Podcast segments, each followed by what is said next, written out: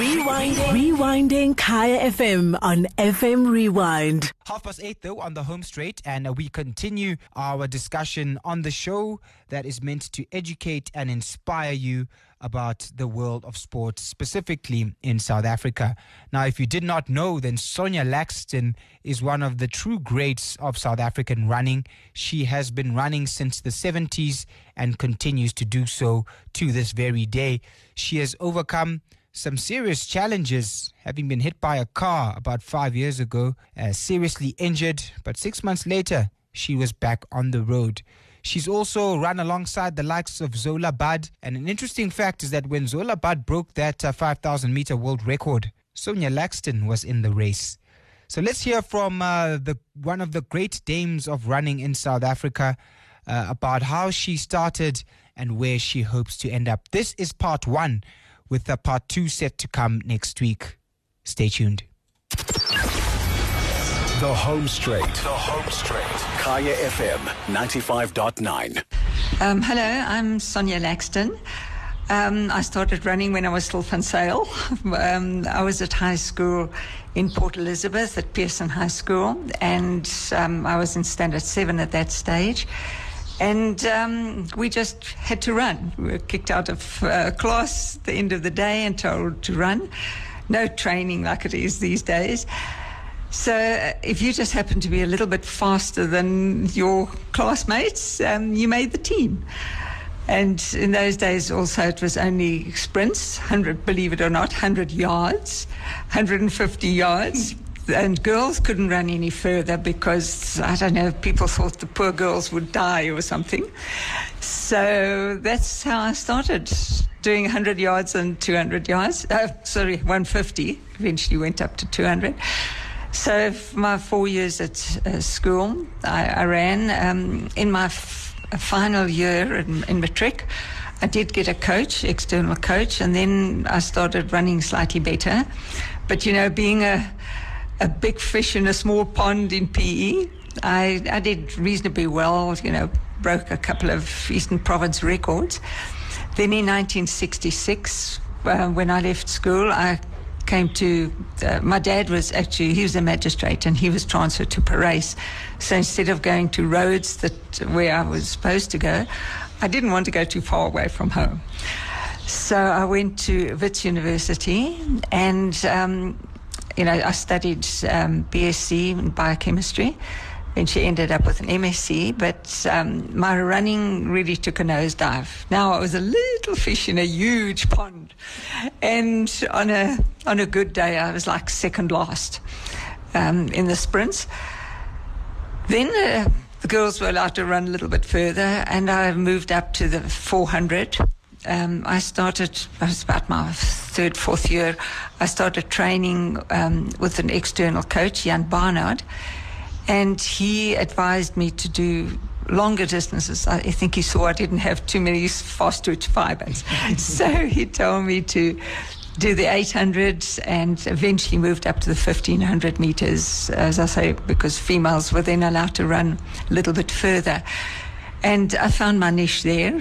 I started, you know, doing a little bit better, winning a couple of races, and, you know, ran for the university, ran for diggers as well, because Wits actually didn't have too many girls. I was the first girl for I don't know how many years, so I was a bit lonely.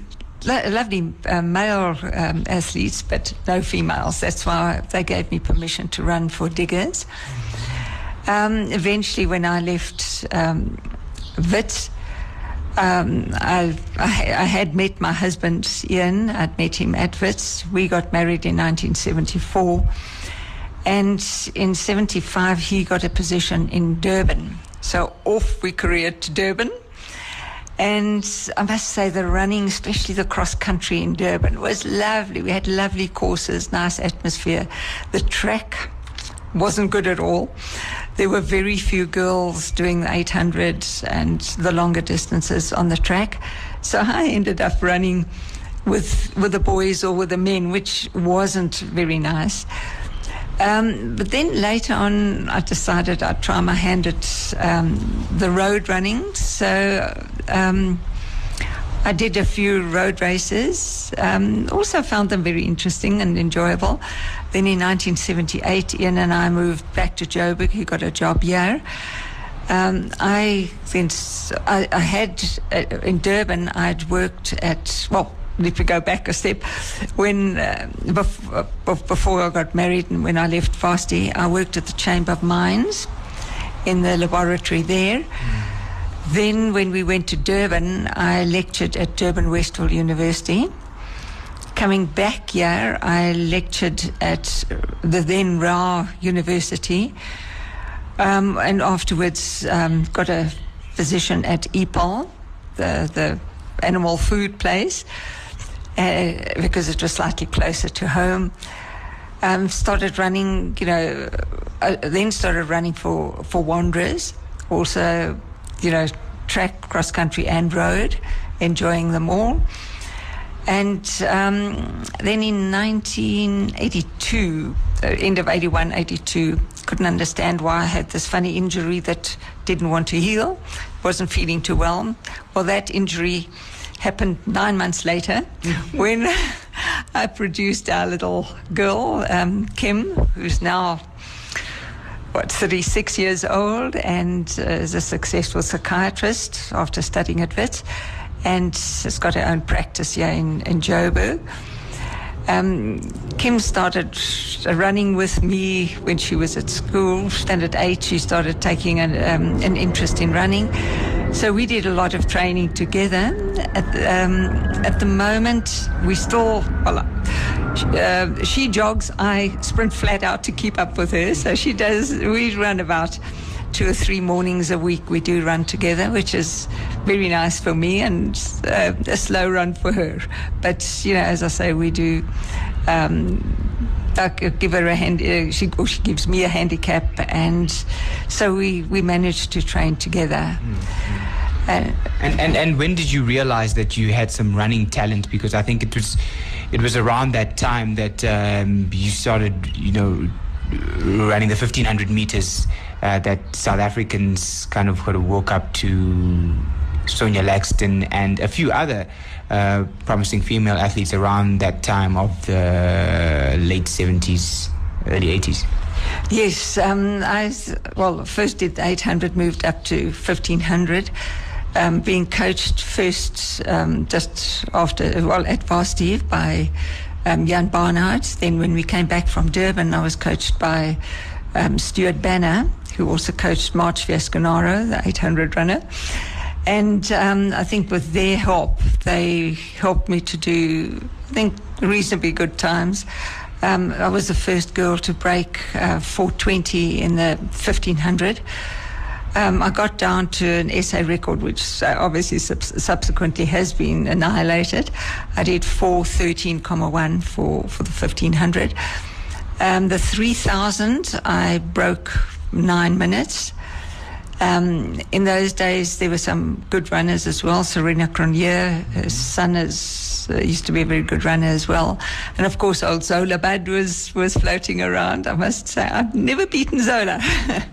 She's always been one step ahead of me. But I was in the race when she broke the world record, Mary Decker's world record in the 5,000. I was about a lap and a half behind her, but I was second. And Elana Meyer or Sale at that time, she was fourth in the same race. When I then moved to the older categories, say, first of all, 40s, then you can't really compete with all the youngsters in the 20s and 30s. So it does give you an added incentive of trying to see how well you can run in the older age categories. I think I've still got a few SA records for the 40s from the 10,000, 10Ks, 15Ks, 21 and 42. And then obviously went into the 50s, 60s, and now, unfortunately, I'm sitting in the 70-year age category, but I'm still a baby there. Only about 6 months into that age category, so hopefully I can do a few faster times there. Do you ever think of, because you mentioned that time, you mentioned Zola Budd. I remember speaking to Elana Meyer about it, and that difficult time during sporting isolation in South Africa when we just competed internally in South Africa without much hope of competing internationally.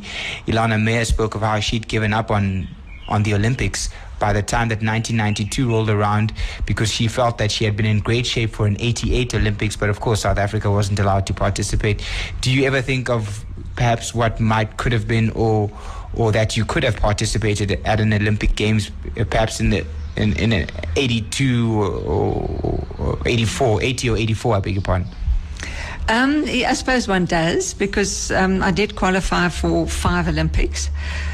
But, you know, we weren't allowed to. In 1976, we were still in Durban. There was a South African team going overseas, not to the Olympics, obviously, but we were going overseas, and we had our kit and everything. It was 2 weeks before departure. We were then totally kicked out. So that trip never happened. I've still got my blazer that I was given then. But, you know, I suppose one does wish you could have done things like that, but it's no use crying over spilt milk. But so we just made use of the opportunities we had. Yeah, we had very good opportunities. There were some good athletes, and our SA champs was good. And they set us certain goals. If you ran a certain time in whatever distance, you could then get Springbok colours. The Home Straight. The Home Straight. Kaya FM 95.9. So that was part one of our chat to running legend Sonja Laxton. And isn't it refreshing just to hear the great honesty with which she speaks, and no sense of regret about what could have happened were South Africa, I beg your pardon, allowed to participate during the years of sporting isolation. And she mentioned Zola Budd there. Zola Budd, whom we've spoken to on this show maybe some 4 or 5 years ago, a great athlete whom Sonja never got to beat. Yeah, Zola really was very much world-class, Zola Budd. Rewinding Kaya FM on FM Rewind. Visit kayafm.co.za